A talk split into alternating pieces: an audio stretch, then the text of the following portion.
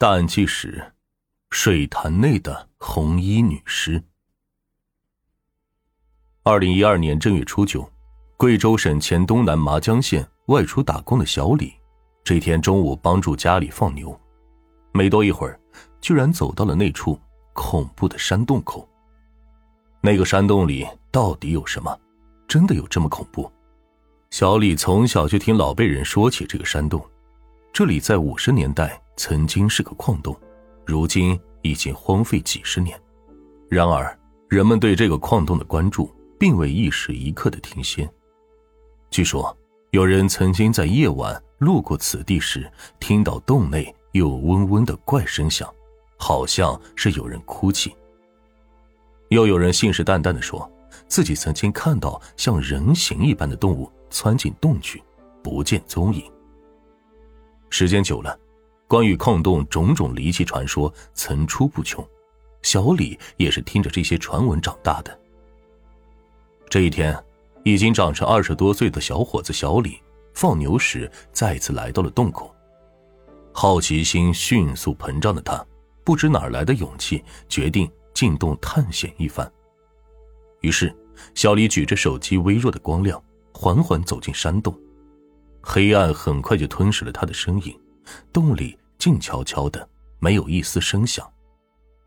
大约走了几分钟，小李的面前出现了一个积水潭。这水里会不会有什么东西？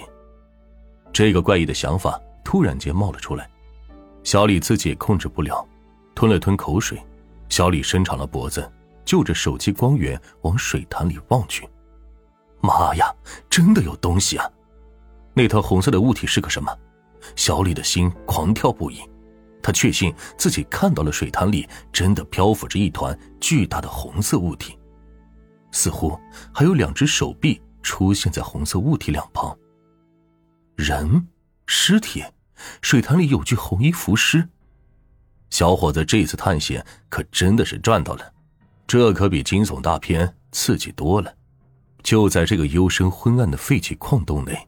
居然有一具漂浮在积水潭里的尸体，小李一个趔趄，连滚带爬的跑出了山洞，哆哆嗦嗦拿起手机，赶紧报警。警方接到报警，很快出动，赶到现场。这个矿洞很深，最里面还有几个相连的小洞，七拐八拐的，很是奇特。那处自然形成的积水潭里，果然漂浮着一具尸体。可是，任谁第一眼看到浮尸的姿势，都会觉得毛骨悚然，说不出来的怪异。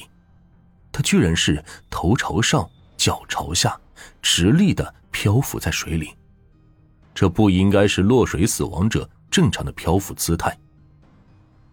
警方很快将死者打捞上来，这才看清楚了他的状态。死者是一名四十岁左右的女子，上身还穿着一件鲜红色的毛衣。下身是条牛仔裤，脚上蹬着时髦的高跟短靴。最让人意外的是，女子的脚部有几圈捆绑的整整齐齐的透明胶带。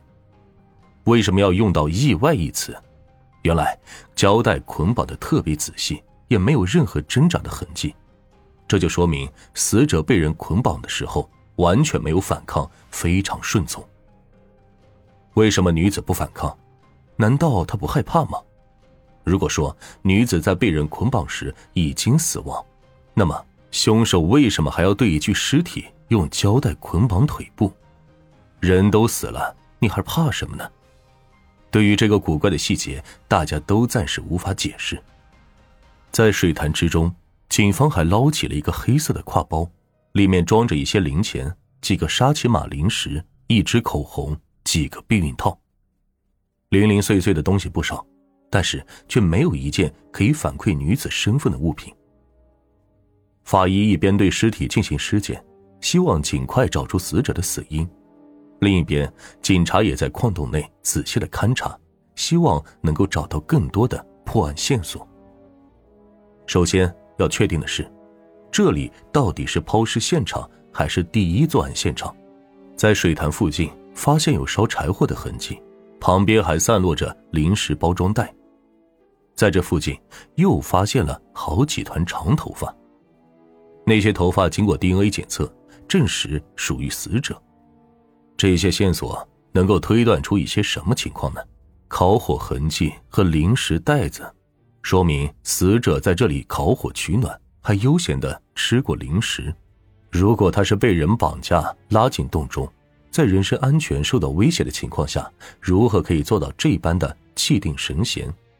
这恰恰可以说明行凶者应该是死者的熟人。那些掉落的头发。以及死者脚上穿的鞋跟断掉的短靴，又提供了另外的一层线索。一开始可能是和平的状态，但是很快死者和行凶者起了冲突，在挣扎过程中，死者的头发被扯掉了不少，鞋跟也被磕断，最终死者还是被行凶者谋害。如此说来，这个矿洞应该就是第一作案现场无疑了。那么。死者到底是怎么死的？是被人推下水潭溺水而亡的吗？法医的尸检给了我们答案。如今的尸检报告表明，死者肺部出现轻微的溺水症状反应，但不是很明显。